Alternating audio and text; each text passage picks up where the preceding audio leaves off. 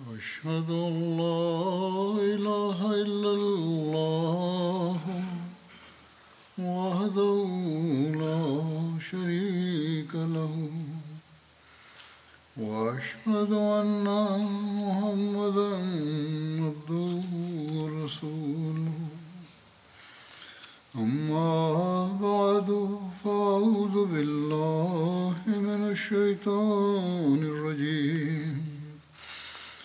بسم الله الرحمن الرحيم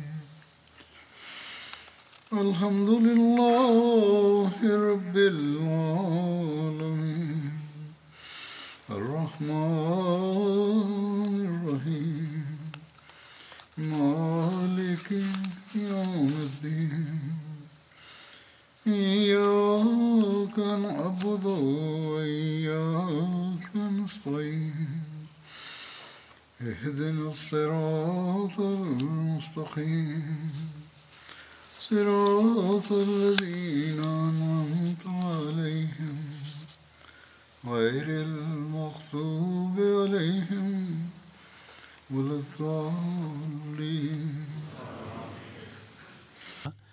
سگد نحمد علی صلام کوئیں ویتابو واقعے نہ مانڈی کو یاکے کٹی کا سونیگی آمے لے ذا شباہا یا اجیو واقعے نہزا haja ya ujio wa msuluhishaji yeyote katika zama hizi na amethibitisha ya kwamba ujio wake kutoka kwa mwenyezi mungu ulitokana na haja ya wakati wenyewe na ni kwa mujibu wa suna ya mwenyezi mungu na bishara za mtume mtukufu salallahu alaihi waalaihi wasallam hivyo yeye anasema ya kwamba kwa ajili ya kumaliza hoja ningependa kusema na kudhihirisha ya kwamba mwenyezi mungu kwa kuikuta zama hizi zikiwa na giza totoro na kwa kuiona dunia ikikumbwa na ukafiri ushirikina na upotevu na kwa kuiona imani na ukweli na uchamungu na uaminifu ukipotea amenituma ili yeye katika dunia hii aweze kusimamisha na kuthibitisha ukweli wa kielimu kimatendo kihulka na kiimani kwa mara nyingine tena na ili aweze kusalimisha islam kutoka mashambulio ya watu wale ambao kwenye mawazi ya falsafa na ushirikina na upagani wanataka kuleta madhara kwa silsila hii ya mwenyezi mungu. Hivyo eni wenye kutafuta haki mutafakari halafu muone kwamba je muda huu si muda ule ambapo kwa ajili ya islam kulikuwa na haja ya msaada wa kimbinguni? Je bado haijathibitika kwenu kwamba katika karne iliyopita iliyokuwa karne ya kumi na tatu huzuni gani ziliifikia islam na kwa sababu ya kusambaa kwa upotevu tukalazimika kuvumilia mateso gani na ghamu gani. Je bado hamjaweza kujua kwamba islam imekumbwa na maafa gani na gani?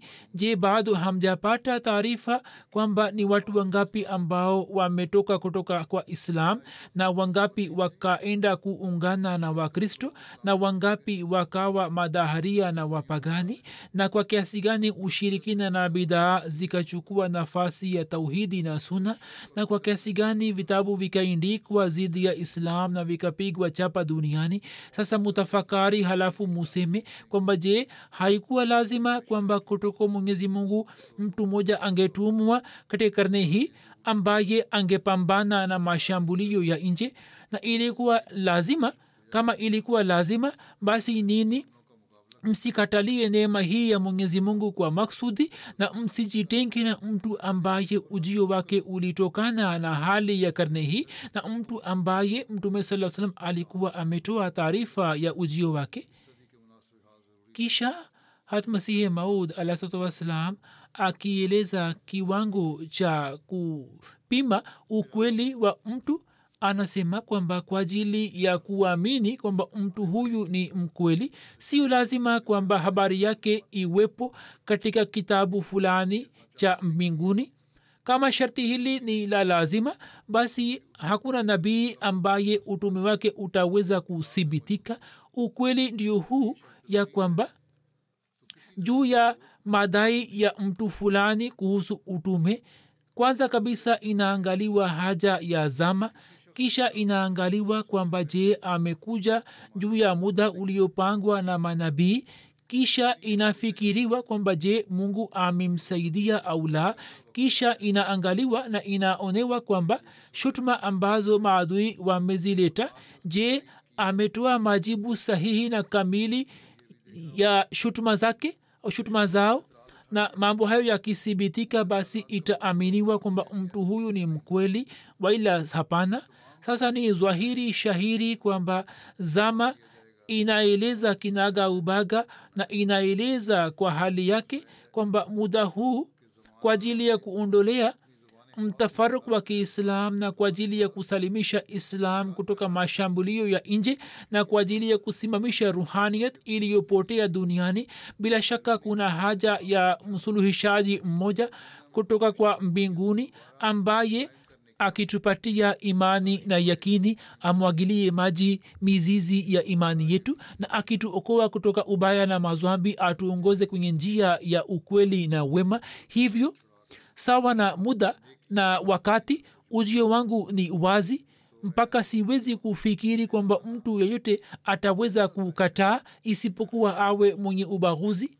Na sharti la pili ni kwamba je amekuja juu ya muda uliopangwa na manabii au la? Na sharti hili pia lilipata kutimia juu ya ujio wangu kwani manabii walikuwa wametoa bishara hii kwamba mwaka wa elfu sita utakapokuwa karibu ya kumalizika ndipo masihe maud atazwihiri. Hivyo kwa mujibu wa hisabu ya mwezi mwaka wa elfu sita ambao unachukuliwa kutoka kwa ujio wa hat adam ni muda mrefu kwamba umekwisha malizika na kwa mujibu wa hisabu ya jua mwaka wa elfu sita unakaribia kwisha na pia nabii wetu saa salam alikuwa amesema kwamba katika kila karne mujadid moja atakuja ambaye ataihuisha dini.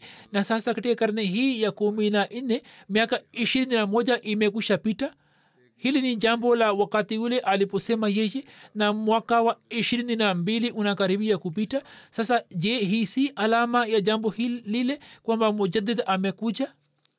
Watu wasio waislam waamini au wasiamini wapinzani wetu wakubali ukweli wa hatmasihi waislam au wasikubali lakini wanaendelea kusema wenyewe na kwa sauti ya juu na kote kote inaendelea kusemwa kwamba katika islam kuna haja ya mahdi na musle ambaye aweze kuokoa safina ya islam. Lakini yule aliyekuja kutokana na bishara na kutokana na haja ya wakati hawapo tayari kumwamini na kumkubali. Na pia ye hakudai peke yake bali akaeleza alama na nishani nyingi katika ukweli wake. Hapo siwezi kueleza nishani hizi zote hivyo sehemu moja anasema kwamba nishani moja yenye shani azim ndio hii kwamba miaka ishirini na mitatu kabla ya leo ufunuo huo unapatikana katika barahini ahmadia kwamba watu watajaribu kuifuta silsila hii na watatumia kila njama lakini mimi nitaongeza silsila hiyo na nitaikamilisha na hiyo itakuwa jeshi moja kubwa na hadi siku ya kiama ushindi utabaki kwao na mimi nitailipa jina lako umaarufu katika kila kona ya dunia na watu watakujia toka mbali na msaada utakuja kwako. Panua nyumba zako. Maandalizi haya yanaendelea kufanywa huku mbinguni. Anasema kwamba angalieni hii ni bishara ya zama ile ambayo ilipata kutimia leo. Hizi ni nishani za mwenyezi mungu na wenye macho wanaziona na wale walio vipofu kwa ajili yao au kwao hakuna nishani iliyodhihiri. Hata leo pia maendeleo ya jumuiya ya waislamu wa hamadia na kila mwaka kuingia kwa malaki ya watu katika jamaati na kisha kuzidi kwao katika kujitolea ni uthibitisho wa ukweli wake. Leo hakuna nchi yoyote katika dunia ambapo ujumbe wake usiwe umefika tayari ambapo kwa sababu ya ujumbe wake watu wenye tabia njema wasiwe wameelekea upande wa islam na wasikubali islam bali yapo matukio katika sehemu nyingi ambapo mwenyezi mungu mwenyewe aliwaongoza watu na wao wakaingia katika jumuiya japokuwa walipingwa lakini mwenyezi mungu aliimarisha imani yao na anaendelea kuimarisha imani yao. Basi leo pia kama tunavyoendelea kuangalia manzari za misaada na nusura ya mwenyezi mungu bila shaka hiyo ni njia ya kuimarisha imani kwa muhamadia ningependa kuweka mbele yenu matukio ya baadhi ya watu babayo islam bek saheb ambaye ni mrusi na ni mkazi wa kirgistan anasema kwamba mimi natokana na kashgar kashlak wa kirgistan na anasema kwamba sababu ya kuendika barua ndiyo hii kwamba mimi kwa kufanya baiati hat imam mahdi alah ssalam naingia katika jumuiya ya waislamu wahamadia ambayo ni uislamu wa kweli. Na sababu ya kuingia kwangu katika jamaat ndiyo hii kwamba hat imam mahdi alah ssalam ameeleza sifa za islam kwa njia nzuri sana. Na nimejawa na yakini na imani kwamba imam mahdi ndiye anayeweza kueleza sifa hizi za islam. Anasema kwamba niombee kwamba mwenyezi mungu anijalie kuwa mcha mungu na anisaidie ili niweze kutekeleza masharti kumi ya baiati hayo ni maelezo ya mtu anayekaa mbali sana. Na hii si sehemu moja tu bali katika kila nchi hali ndiyo hii. Kuna mkoa mmoja wa congo manima. Na katika mkoa huo kuna sehemu moja iitwayo rudhika. Rafiki moja mkristo feroz majik saheb alipata vipeperushi vya jumuiya na kwenye vipeperushi hivi ilikuwa imeelezwa kuhusu ujio hat masihi na kuhusu nizamu ya ukhalifa katika jumuiya ya waislamu wa hamadia kwa kusoma vipeperushi hali yake ikabadilika. Akasema kwamba nilikuwa naitafuta islam kama hiyo na akafanya baiati na akaingia katika jumuiya. Na pia mtu mwingine aitwaye hussein aliposoma vipeperushi vya jamaat akafanya baiati na kisha akaanza kuwahubiri wenzake na hadi wakati ule tulipopokea ripoti yake alikuwa amewaingiza watu watano wengine katika jumuiya. Hivyo watu hawa wanaendelea kuingia wenyewe katika jamaat na pia wanaendelea kuwahubiri wengine. Na hili ni somo kwa wahamadia wa zamani pia kwamba wao pia wanatakiwa kujituma katika swala hilo la mahubiri. Kisha kuna mkoa mwingine wa tanzania uitwao shianga na kuna tawi la huko mwangalanga. Katika tawi hilo jumuiya ilipoanza mwanzoni wahamadia walikuwa wakisali sala chini ya kivuli cha miti.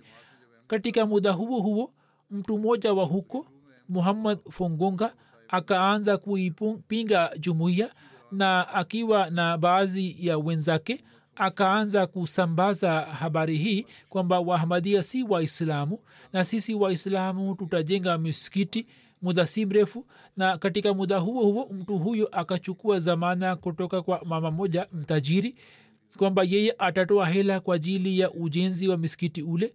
Upande wa pili ahmadia wa huko bwana ramazan saheb akatoa uwanja wake kwa ajili ya kujenga misikiti. Mtu huyo akajaribu sana kuchukua uwanja ule lakini wahmadia wakaendelea kusimama imara mpaka msikiti ukaanza kujengwa na ukamalizika. Katika muda huo huo ujumbe wa islam na ahmadiyat ukafika katika nyumba ya adui huyo na mwenyezi mungu akawajaalia mke na watoto wake kukubali ahmadiyat sasa huyu amebaki peke yake katika upinzani wake kama mtu huyo awe na akili na wapo wengi kama yeye basi kwa ajili yao nishani hii inatosha kwamba japokuwa alikuwa anaipinga jamaat lakini mwenyezi mungu aliwapatia mke na watoto wake jaziba ya kujua islam ya kweli na yeye hakuweza kuwazuia. Imani hii na mabadiliko hayo je mtu anaweza kuleta? Hapana. Hiyo inatokana na fadhili makhsus ya mwenyezi mungu tu. Kisha kuna mfano mwingine wa uimara wa imani na msaada wa mwenyezi mungu ambao ni wa argentina. Hili ni eneo jingine kabisa la mbali katika maeneo ya marekani upande mmoja ni afrika na kisha ni urusi na hapa ni marekani. Ni mwanamke wa huko bwana uh, b marila sahiba ye alikuwa amekubali islam lakini kwa sababu ya kuona matendo ya waislamu alikuwa anakwenda mbali na islam mama huyo alipojua kuhusu jumuiya ya waislamu wa ahmadia na yeye baada ya kufika mission house akaanza kushiriki katika madarasa mbalimbali na baada ya miezi kadhaa akafanya baiati na akaingia katika jumuiya. Akasema kwamba mimi nikifanya baiati nimepata utulivu wa moyo kwani nimekuta katika jumuiya mafundisho yake yanaendana na matendo na mimi nimehisi mazingira ya udugu kila mwenye kujia katika jamaat hata kama awe mpya anapewa nafasi ya kuitumikia jamaati na hakuna tofauti kati ya watu katika jumuiya. Binti ya mama huyo ambaye alikuwa anasoma katika shule moja ya wasuni ni shule ambayo inaendeshwa na waarabu. Uongozi wa shule ulipojua kwamba mama yake ameingia katika jumuiya wao wakaanza kumshawishi na wakaanza kufanya propaganda dhidi ya jumuiya. Watu wa shule walipojua kwamba binti yake ameandaa vitu mbalimbali vya kuboresha mission house ya jamaati wao wakakasirika sana juu yake na wakamwambia binti huyo kwamba wewe kama ukiisaidia jumuiya ya ahmadia utapata shida katika shule hivyo wewe na mama yako mujitenge na jumuiya. Mama yake alipojua habari hiyo yeye akamchukua binti yake na akampeleka kwenye shule nyingine na kisha akasema kwamba sasa mimi pia nimerizika na binti yangu pia amerizika kwamba sasa hakuna yote ambaye atatusumbua kwa msingi wa dini. Mimi nimekubali jumuiya nikifikiri kwamba ndiyo haki. Sasa mimi nitazuhirisha imani yangu kwa furaha mbele ya watu hata kama watu wakirihike. Hii ndiyo imani inayoendelea kupatikana katika watu hawa. Kuna eneo la urusi bukhara kuna muhamadia mmoja mwaminifu sunnat sultano sahib? Anatokana na bukhara uzbekistan. Na anafanya kazi katika urusi? Anasema kwamba mimi ni ahmadia peke yangu katika familia na naendelea kumwambia mke wangu na mtoto wangu kuhusu islam ahmadiyat. Nina shauku na ninatamani kwamba mke wangu na watoto wangu pia wajiunge na ahmadiyat. Nafanya dua na maombi mengi kwamba mwenyezi mungu awajalie nuru ya islam ahmadiyat. Anasema kwamba niliona katika ndoto kwamba hatmasihi mola salam alikuja katika ndoto na akiweka kichwa chake juu ya moyo wangu akaendelea kusoma sura ikhlas jambo ambalo likanipatia utulivu wa moyo. Kisha nikaona katika ndoto kwamba mimi nipo katika jannat pamoja na mke wangu na mtoto wangu na nikawaona hat musa na isa. Ndoto hiyo ikanipa utulivu kwamba maana ya janna ni mafundisho ya islam ahmadiyat. Na kwa fuzili ya allah mungu atamleta mke wangu na mtoto wangu katika janna hii. Muda si muda mwenyezi mungu alifungua moyo wa mwana wangu diar bek kwa ajili ya islam ahmadiyat na ye akafanya baiati siku ile ilikuwa yenye furaha kwa ajili yangu. Siwezi kueleza furaha hii katika maneno. Mwenyezi mungu afungue moyo wa mke wangu vile vile na amjaalie akubali ahmadiyat. Hii ndiyo jaziba ya imani yao kuna mama mmoja muahmadia mpya wa uingereza anasema kwamba mimi natokana na familia moja ya wasuni. Nilikuwa nimeambiwa kwamba uislamu katika usuni ndio uislamu wa kweli. Anasema siku moja nilisikia sauti ya azwana itokayo kutoka msikiti wa nasr katika jilingam. Mimi nikaja nyumbani nikamwambia baba yangu kwa furaha kwamba karibu na chuo changu kuna msikiti moja mzuri baba yangu alipofanya tahkik akapata kujua kwamba msikiti huu ni wa ahmadia ye akanikataa akaniambia kwamba huu ni msikiti wa, wa makadiani ambao hawaamini juu ya utume wa muhammad saa salam na wana nabii wao. Hivyo wewe ukae mbali na misikiti wao. Anasema mwanzoni nikakubali jambo lake lakini moyo wangu haukukubali. Nikahisi kwamba nifanye tahkik kuhusu wahamadia lakini upande wa pili nilikuwa na hofu ya watu wa nyumbani kwamba nisije nikakamatwa na wao wakasirike juu yangu. Katika chuo nikakutana na baadhi ya wanafunzi wa ahmadia nikaendelea kuongea nao kuhusu islam ahmadiyat mwanzoni nikajaribu kuthibitisha kwamba uislamu katika usuni ni uislamu wa kweli lakini kutokana na maongezi haya shauku yangu ikaendelea kuzidi kuhusu kufanya tahkik juu ya ahmadiyat kisha nikapata kujua kuhusu tovuti ya jumuiya ya ahmadia nikaweza kuangalia video nyingi na nikaweza kusoma mambo mengi. Mimi nilikuwa na baadhi ya maswali kuhusu islam ambayo nilikuwa sipati majibu yake yenye kunirizisha niliposoma vitabu vya jamaati nikaanza kupata majibu yake huzur amesema sasa vijana wa ahmadia wanatakiwa kutafakari kwamba wakifanya juhudi ya kujifunza elimu sahihi watapata majibu yake badala ya kupata athari kutoka watu wasio wa ahmadia baadhi ya vijana wanavutwa na watu hawa kisha anasema nikaanza kufanya maombi mengi kwamba mungu anionyeshe nishani. Hii pia ni njia moja kubwa ya kupata mwongozo na kutafuta njia iliyonioka hata kama ni wahamadia wa zamani au wahamadia wapya wafanye dua kwamba imani yetu iendelee kuimarika na mungu aendelee kutupatia mwongozo. Anasema kwamba nikaona ndoto nyingi. Katika ndoto moja nikaona kwamba mimi nipo upande wa mto moja. Na upande wa pili khalifa mtukufu waini rahimahullah taala anaelekea kuingia kwenye ukumbi fulani. Mimi nataka kuvuka mto na nataka kwenda kwenye eneo jingine kwenye kona nyingine lakini maji ni mengi sana hapo khalifa mtukufu wanne anasema kwamba mwenyezi mungu hamwachi mja wake akiwa peke yake na hapo mto ule unakwisha na mimi nafika upande wa pili. Kisha anasema kwamba niliona katika ndoto khalifa watano na mimi nikaathirika sana nikapata athari kubwa. Kisha anasema kwamba katika ndoto moja nikamwona bibi yangu alikuwa ananiambia kwamba ukifika islamabad basi nikumbuke vile vile anasema kwamba ndoto hizi zilikuwa nishani iliyo wazi kwa ajili yangu hivyo nikafanya baiati sasa mambo haya yote kama si nishani ya mwenyezi mungu basi ni nini? Kisha angalieni nchi moja ya afrika na katika kijiji kimoja cha nchi hiyo jinsi mwenyezi mungu alivyoimarisha imani ya mtu aliyekubali ahmadiyat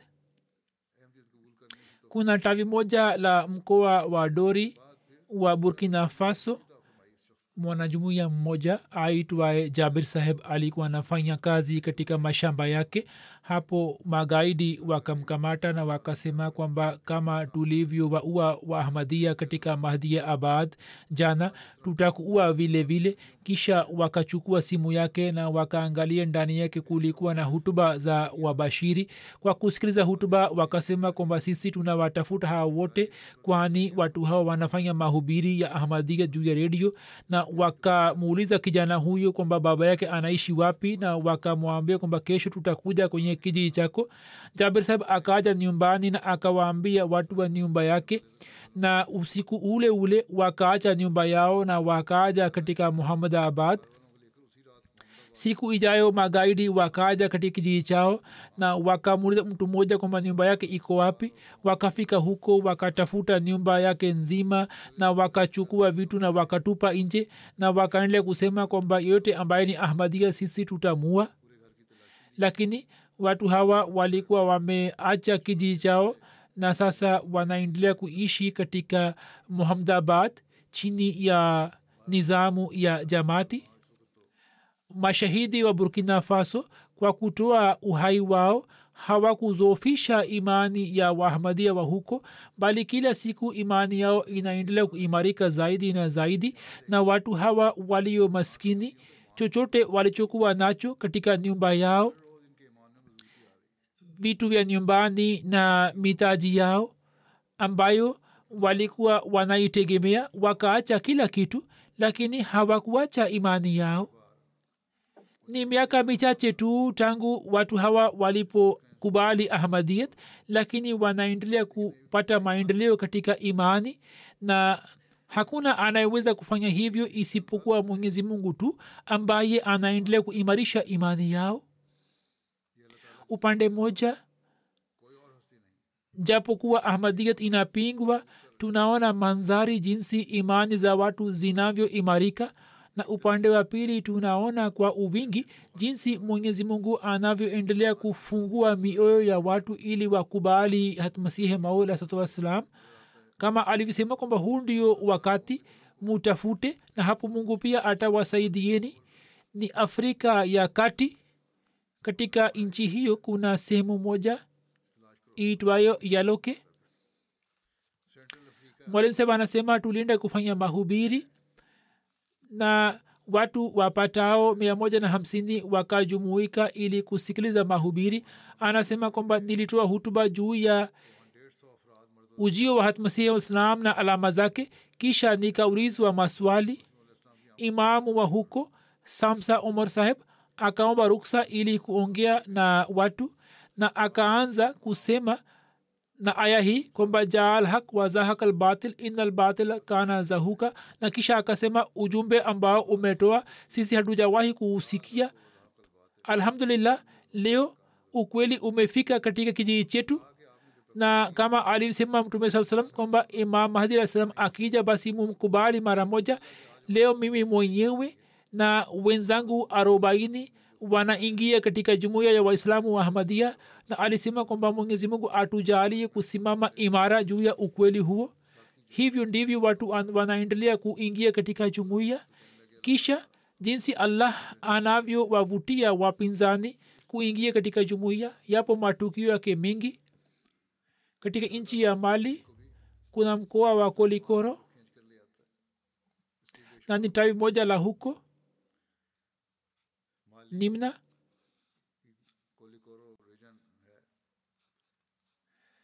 sawa na ripoti yao wanasema kwamba jumuiya ya kolikoro iliendaa mkutano wa mkoa na pia matangazo yakatangazwa juu ya redio kwa sababu ya umbali wa kijiji.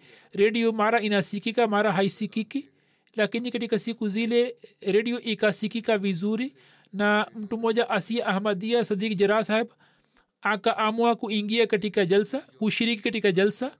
Alikuwa na rafiki yake mmoja ambaye alikuwa anamwambia kwamba usisikilize mahubiri ya ahmadiyat watu hawa ni makafiri. Lakini juu ya ushawishi wake mtu huyo pia akaja kushiriki katika jalsa na wakasafiri kilomita themanini kwa shida kwani barabara ni mbovu?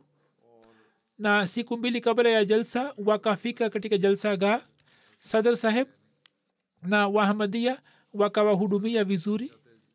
Kabla ya jalsa wakajua kuhusu ahmadiyat na katika siku za jalsa wakasikiliza hutuba zote.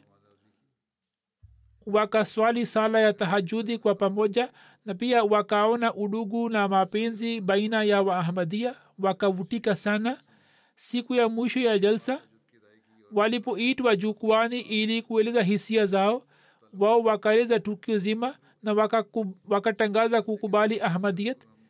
Kisha rafiki yake pia akataka kusema machache na akasema kwamba kwa hakika nilikuwa nimekuja ili niweze kumshawishi rafiki yangu kwamba asikubali ahmadiyat lakini sasa mi mwenyewe nimekiri kuhusu ukweli wa ahmadiyat na akakubali ahmadiyat kongo brazil ni nchi nyingine ya afrika. Kijana moja serial saheb alimaliza masomo ya f yani masomo ya sekondari. Alianza kujifunza mafunzo ya ukristo kutoka padre moja wa mkatoliki. Na baada ya kumaliza mafundisho hayo nia yake ilikuwa kwenda chuoni kwa kupitia kanisa katika masomo yake akawasiliana na jamaati yani akawasiliana na mbashiri. Mbashiri anasema tukaanza kufanya mahubiri. Hiye akaona kwamba yeye hana majibu ya hoja ya jamaati na pia mwalimu wake pia hana hoja na majibu yake.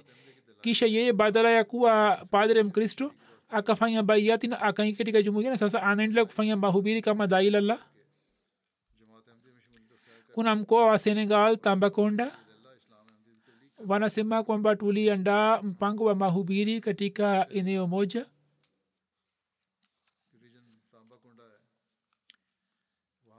Wanasema kwamba miaka michache iliyopita mtu mmoja alikuwa amekubali ahmadiyat pamoja na mke wake na watoto wake. Lakini watu wa kijiji walikuwa wanampinga. Mwaka huu tulikutana na chief wa kijiji na imamu na tukaandaa mpango wa mahubiri na pia tukawaalika watu wote kushiriki katika mkutano huo. Waalimu wakaeleza hali halisi ya islam na ujio wa masihi maud na haja yake na jinsi jumuiya ilivyochangia katika kuleta maendeleo ya islam. Kisha wakaulizwa maswali mbalimbali mbali na wakatoa majibu yake watu walitoka maeneo ya karibu wakasema kwamba walikuwa wamesikiliza jina la ahmadia kutoka nchi ya jirani gambia lakini walikuwa hawajui kuhusu itikadi zake. Leo kwa kusikiliza itikadi za jamaati katika jalsa hii wakatangaza kuingia na kushiriki katika jumuiya ya ahmadia kisha imam wa kijiji kile akasimama na akatangaza kuhusu ukweli wa ahmadiyat na chief wa kijiji pia akatangaza kuingia katika jumuiya na wakasema kwamba waliojumuika hapa kama wana mashaka basi waeleze hapa waila baadaye hakutakuwa na uzuru kutoka kwao. Na hapo wote walioshiriki katika jalsa ile wakatangaza kuingia katika jumuiya. Uzbekistan ambayo ni nchi nyingine ya maeneo ya urusi kuna mwanajumuiya mpya muslim au mansur saheb. Anasema kwamba mwanzoni nilikuwa nahusika na masliki ya imam abu hanifa. Siku moja rafiki yangu moja alinipeleka kwa mwalimu mmoja ahmadia ili mimi niweze kujifunza kiarabu. Pamoja na kujifunza kiarabu nikaendelea kumuuliza mwalimu wangu maswali mbalimbali kuhusu islam. Nikapata majibu mazuri sana ambayo yakarizisha moyo wangu. Kama watu wanataka kupata majibu yaliyo sahihi yenye mantiki basi majibu hayo hayawezi kupatikana nje ya jumuiya ya waislamu wa ahmadia kwani hatmasihi msalam ametupatia majibu hayo na ameeleza vizuri. Anasema kwamba kila nilipomuuliza mwalimu kwamba majibu hayo naweza kupata wapi mwalimu wangu akaniambia kuhusu jumuiya ya ahmadia anasema moyo wangu ulikuwa umekusha rizika hivyo nikafanya baiati na nikaingia katika jumuiya. Hivyo niombee kwamba mungu anijalie uimara katika dini. Mwenyezi mungu anadhihirisha ukweli wa masihi maud juu ya watu hawa? Na pamoja na kufanya hayo anawaonyesha manzari ya misaada na nusura yake na pia kwa kupitia ndoto anawaimarisha? Kuna mkoa mwingine wa senegal tambakonda mwalimu wa huko alienda kufanya mahubiri. Anasema kwamba tulianza kufanya mahubiri tukawaambia watu kuhusu jumuiya. Hapo mtu mmoja muhammad jialo akasema kwamba je mnatokana na ahmadia mwalimu akasema ndio hapo jalsab akasema kwamba siku iliyopita alikuwa ameota katika ndoto kwamba mtu mmoja amekuja katika ndoto yake na anamwambia kwamba katika madhehebu yote ya islam dhehebu la ahmadia ni dhehebu ambalo ni sahihi. Hivyo uingie kwenye dhehebu hilo. Na siku hii nini mmekuja hivyo kwa yakini ndoto hii itakuwa ya kweli. Mwalimu saheb akamwonyesha picha ya makhalifa na pia akamwonyesha picha yangu.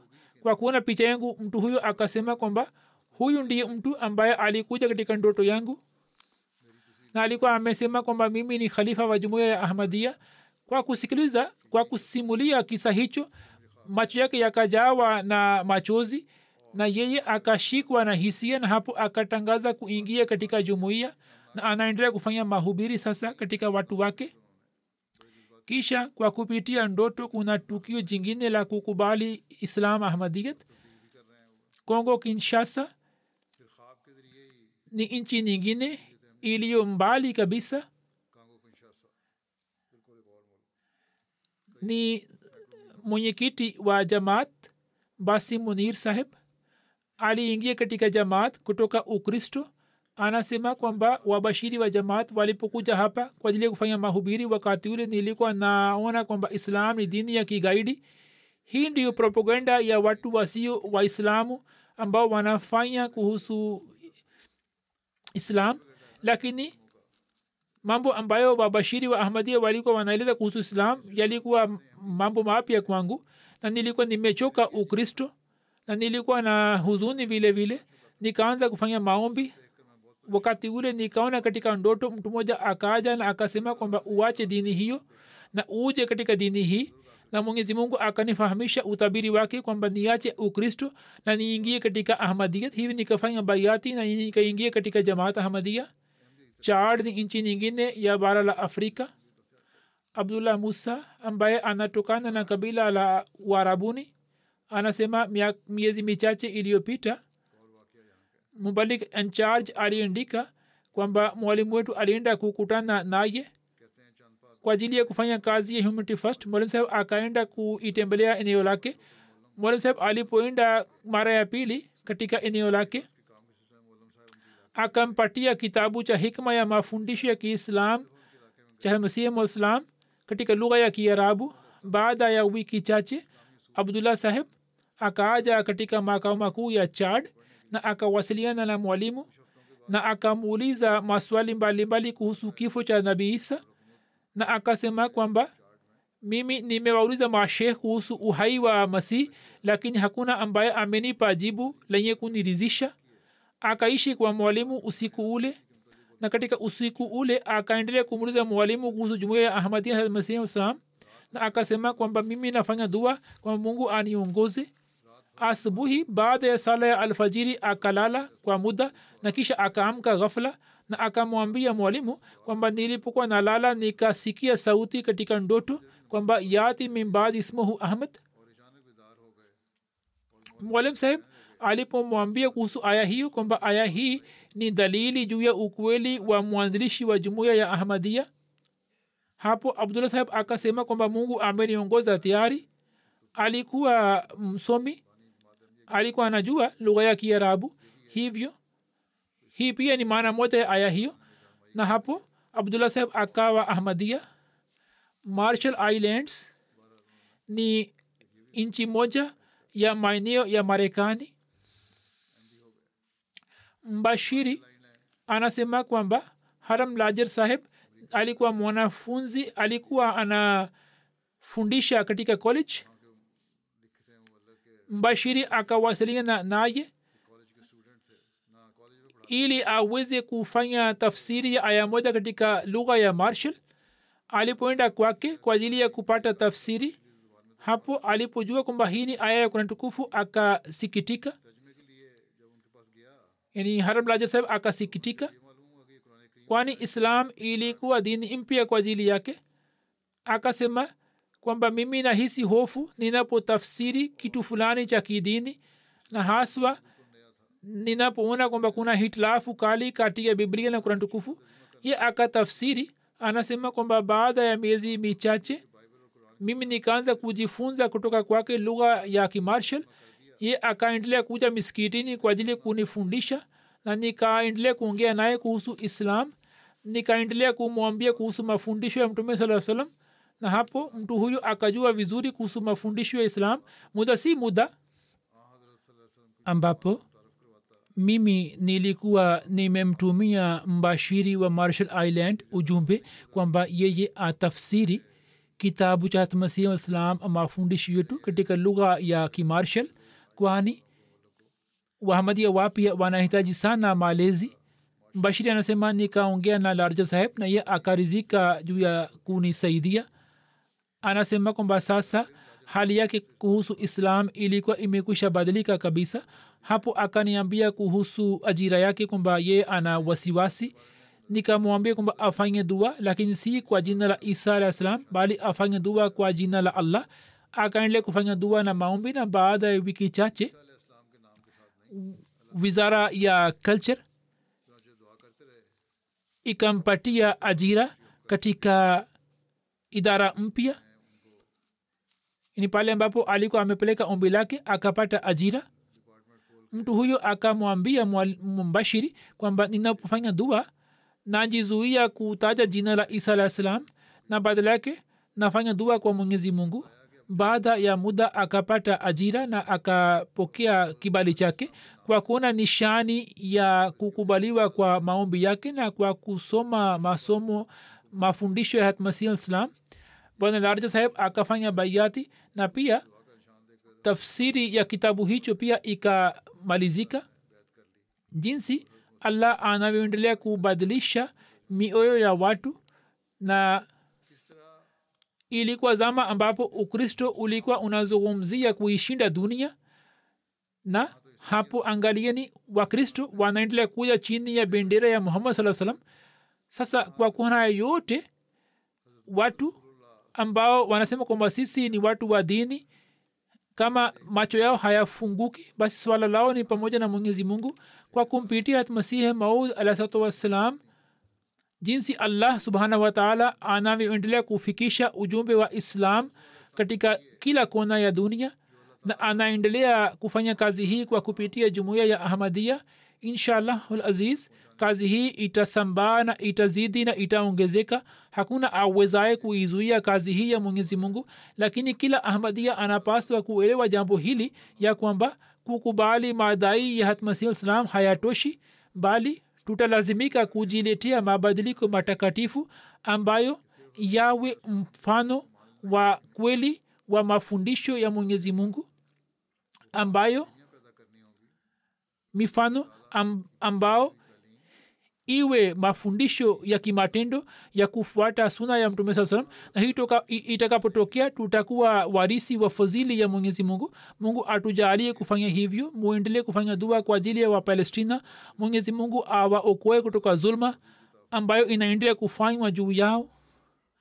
Wanasema kwamba sasa kwa siku kadhaa vita imesitishwa ili watu waweze kupata mahitajio ya maisha lakini kisha itakuwaje? Baada ya kuwapatia misaada watawaua tena? Serikali ya israel ina nia mbaya sana kwani mshauri mmoja wa serikali ametangaza majuzi kwamba kama baada ya kusitisha vita hii tusipoanza vita tena mimi nitajiuzulu. Hiyo ni fikra ya watu hawa. Nguvu kubwa za kidunia zinaendelea kuzungumzia huruma kwa binadamu lakini hazitaki kufanya uadilifu na hazichukulii hi, swala hilo kwa nia safi. Watu hawa hawajui wanaelewa kwamba labda vita hii itaendelea kubaki kwa watu hawa tu lakini watu wenye akili wameanza kusema kwamba vita hii haitabaki pale pale tu bali itasambaa nje na itafikia nchi zao vile vile. Serikali za kiislam zimeanza kuongea kama vile tumesikia mfalme wa saudi amesema kwamba waislamu wawe na sauti moja?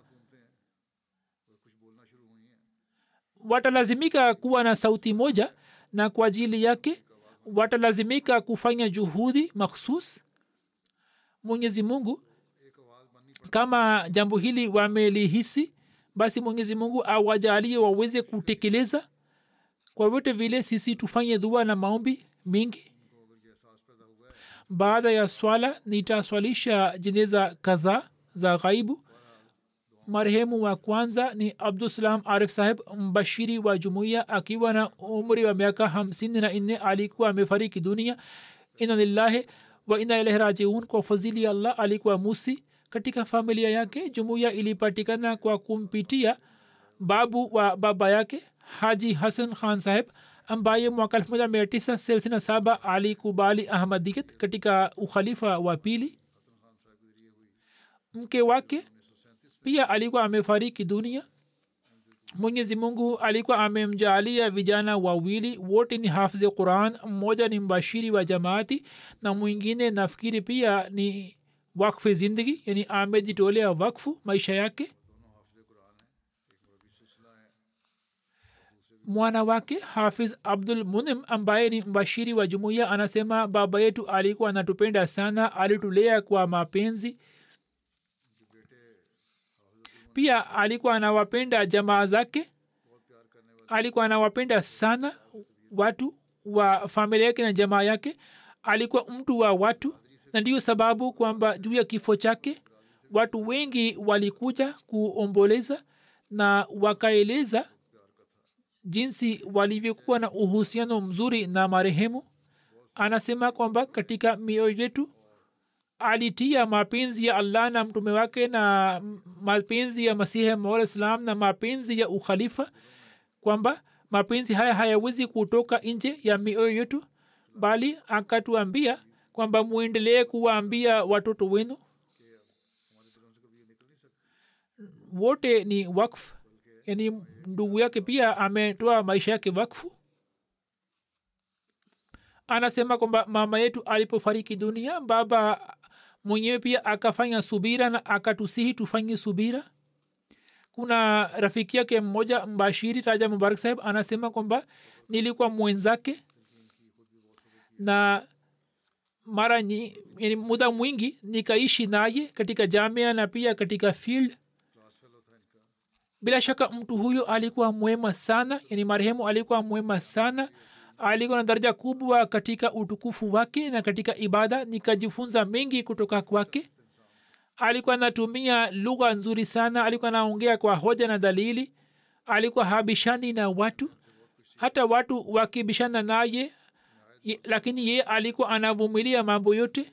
Hakujaribu kuwazalisha wao bali alikuwa anawajali sana na hii ndiyo sifa ya mbashiri aliye mkweli. Anasema kwamba popote pale alipoishi kwa ajili ya kuitumikia jamaati akatia mapenzi ya ukhalifa katika mioyo ya mamea ya watu. Na jinsi alivyowalea watu juu ya kifo chake popote alipoishi watu wakaaja na wakitaja jina lake wakaendelea kulia kwamba jamaati yetu imekuwa yatima. Alikuwa anatembea kwa miguu maili nyingi.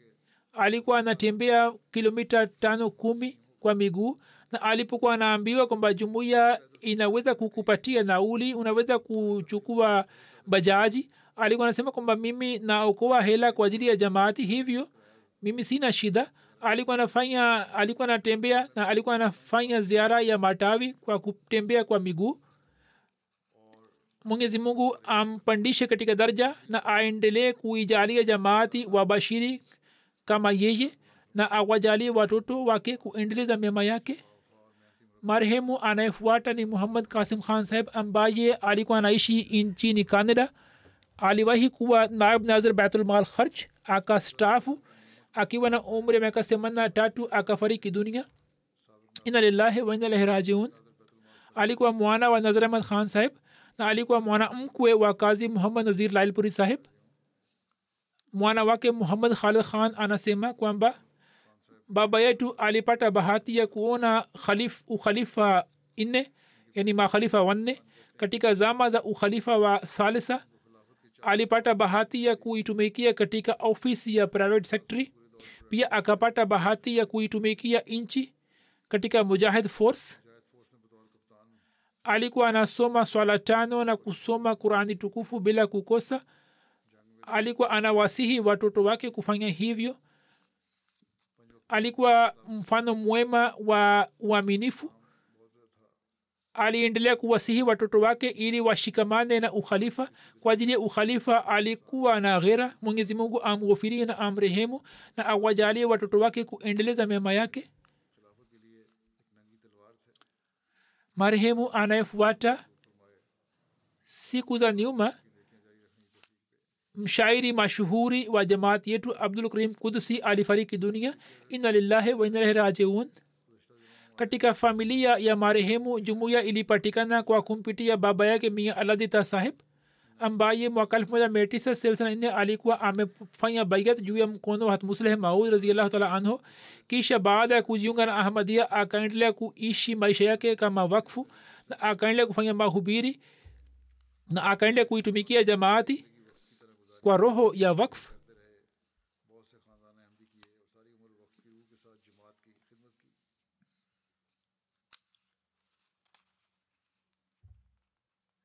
mke wake ni bushra karim sahiba ambaye khalifa msisalis alikuwa ametangaza ndoa yake.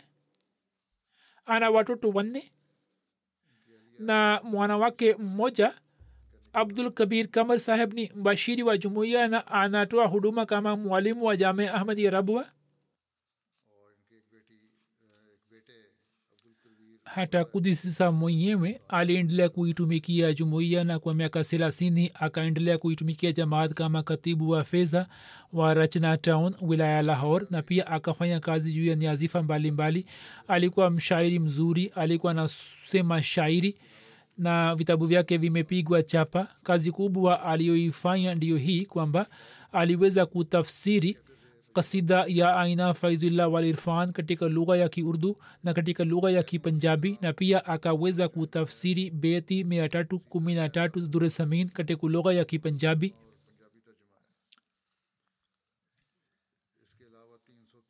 kipindi fulani anasema kwamba alipata shida na fikira hii kwamba awe mbali na jamaati anasema mwaka elfu moja mia tisa sitini na nane nikatoka kutoka kijiji changu kirto pindori na nikaja lahor kwa ajili ya kufanya kazi. Na nilipofika hapa fikira zangu zikaanza kubadilika. Mara nilikuwa na swali mara nilikuwa si swali msikiti ulikuwa mbali. Mara nikaswali ijumaa na mara nilikuwa si swali. Anasema kwamba safari moja kulikuwa na zifa katika nyumba ya rafiki yangu moja na jirani ilikuwa msikiti wa watu wasio wa hamadia nikaenda kuswali ijumaa. Anasema sheikh akatoa hutuba zidi ya shezan. Shezan ni kinywaji cha wahamadia yani ni kinywaji kinachotengenezwa katika viwanda vya wahamadia anasema kwamba pamoja na hayo shekh akasema kwamba watu hawa wanachanganya udongo wa rabwa katika kinywaji hicho. Hivyo hamtakiwi kunywa shizan. Anasema nikasikia hutuba lakini sikuswali nyuma yake na nikakimbia. Rafiki yangu akasema imekwaje kwako? Nikasema je hukusikia hutuba ya shekh huyo? Akasema acha tu watu hawa wanaendelea kuongea mambo ya namna hiyo. Kisha nikala chakula katika nyumba yake. Baada ya kula chakula tukatoka nje hapo nikamwona shekh huyo huyo akinywa kinywaji cha shezan kutoka duka moja. Nikamuuliza shekhe kwamba umetoa hutuba zidi ya kinywaji hicho shezan? Sasa unakunywa mwenyewe? Shekh akasema daktari ameniambia kwamba ninywe shezan kwani kinywaji hicho ni halisi hivyo mimi nakunywa kama dawa. Nikasema kwamba jambo lile ulilosema kwamba wanachanganya udongo wa rabwa shekh akasema kwamba tusipoeleza hayo kivipi tutaweza kuwavutia watu? Yani wao wanaleta shutuma juu yetu lakini wanafanya wenyewe? Ameeleza matukio mengi ya namna hiyo. Marehemu alikuwa na uhusiano imara na ukhalifa. Kisha akajaribu kuwashawishi watoto wake kwamba wao pia washikamane na ukhalifa. Na kama nisemavyo alikuwa mshairi mashuhuri wa jamaat na alikuwa anaona kwamba jambo hili ni la ufahari kwake. Alikuwa anatoa alikuwa anasoma shairi katika mikutano mbalimbali na alipata nafasi ya kuandika shairi kuhusu jumuiya. Mwenyezi mungu amghofirie na amrehemu. Marehemu anayefuata ni mia rafiki ahmad gondal saheb ye pia siku za nyuma alifariki dunia akiwa na umri ya miaka themani na moja. Alikuwa musi katika familia yake jumuiya ilipatikana kwa kumpitia babu yake hatmia khudabaki saheb gondal afcourt momin.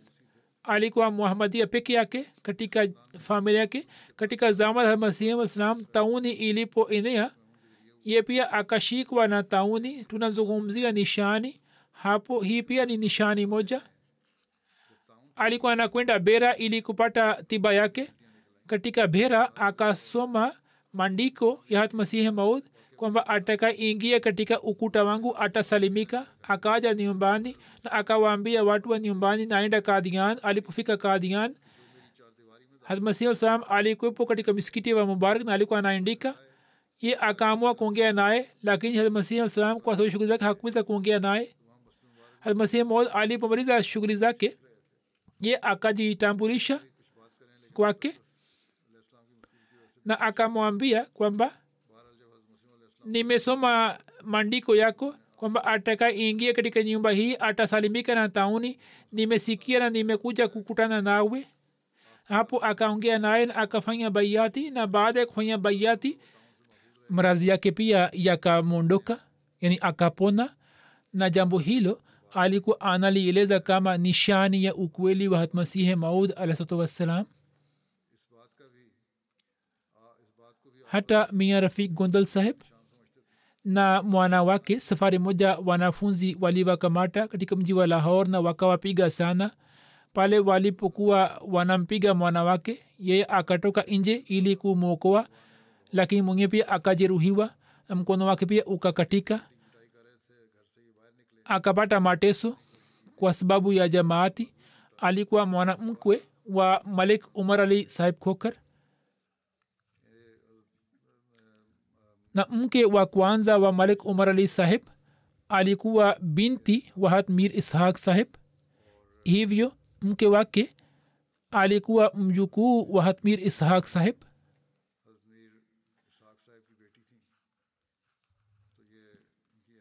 Katika kizazi chake kuna mwana mmoja na mabinti wawili na wanaishi marekani. Binti yake moja rifat sultana ni mke wa dr mashhuda masaheb saheb ambaye anafanya kazi katika fazli umar hospital rabua.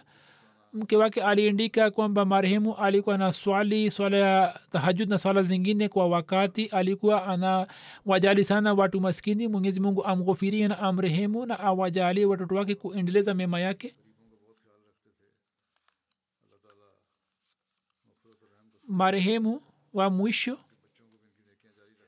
ni b nasima laik sahiba wa marekani yeye alikuwa mke wa sayid laike masahib shahid model town lahor ye pia amefariki dunia siku za nyuma inalillahi wainalehi rajiun marehemu alikuwa amezaliwa katika bhagalpur nchini india baba yake abul hasan sahib hakuwa ahmadia na mama yake amatulbara saiba alikuwa amefanya baiati mwenyewe na akashiriki katika ahmadia katika zama zile jambo hili lilikwepo kwamba kama kina mama walikuwa wanafanya baiati basi waume zao walikuwa hawa washurutishi wake zao kwamba wao waache ahmadia mama yake akajiunga na ahmadia na kwa sababu ya imani yake imara akawaoza mabinti zake katika familia za wahamadia. Binti yake humera sahiba anaishi marekani. Anasema kwamba mama yetu alikuwa na uhusiano imara na ukhalifa na jamaat. Alikuwa amejitolea maisha yake wakf kwa ajili ya kuitumikia dini. Na katika maisha yake yote akaendelea kuonyesha mapenzi kwa ajili ya jamaat. Moyo wake ulikuwa umejaa na huruma kwa binadamu na alikuwa anafanya juhudi kubwa ili kuleta mabadiliko matakatifu katika watu walio majirani zake. Kuna binti yake moja anaishi nchini uingereza anasema mama yetu alikuwa mwaminifu sana alikuwa mshujaa mwenye kusema yale yaliyo haki. Alikuwa hapendi bidhaa na alikuwa anawasihi watoto wake kwamba ahmadia anatakiwa kujiepusha na mambo yote ya upuuzi. Alikuwa amefanya wasia ameacha vijana wanne na mabinti wanne. Kijana wake mmoja ni daktari katika nchi ya marekani. Pia anatoa huduma katika ziara zangu. Mwenyezi mungu amghufirie na amrehemu na awajalie watoto wake kuendeleza mema yake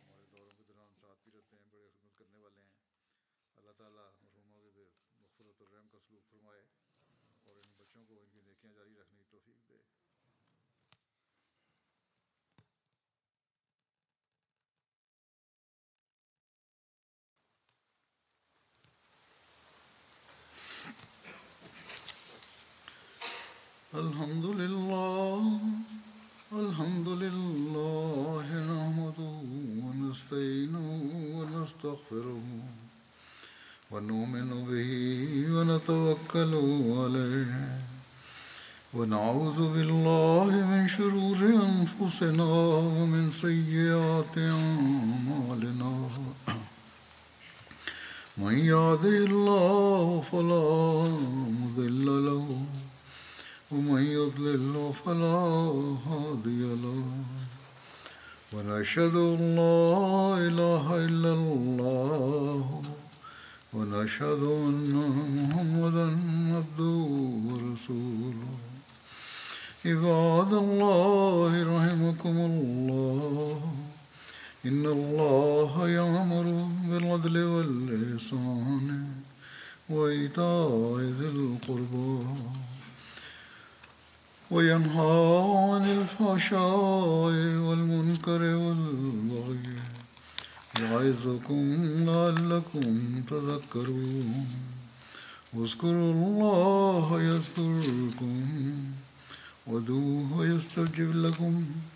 وادعوه يستجب لكم ولذكر الله أكبر.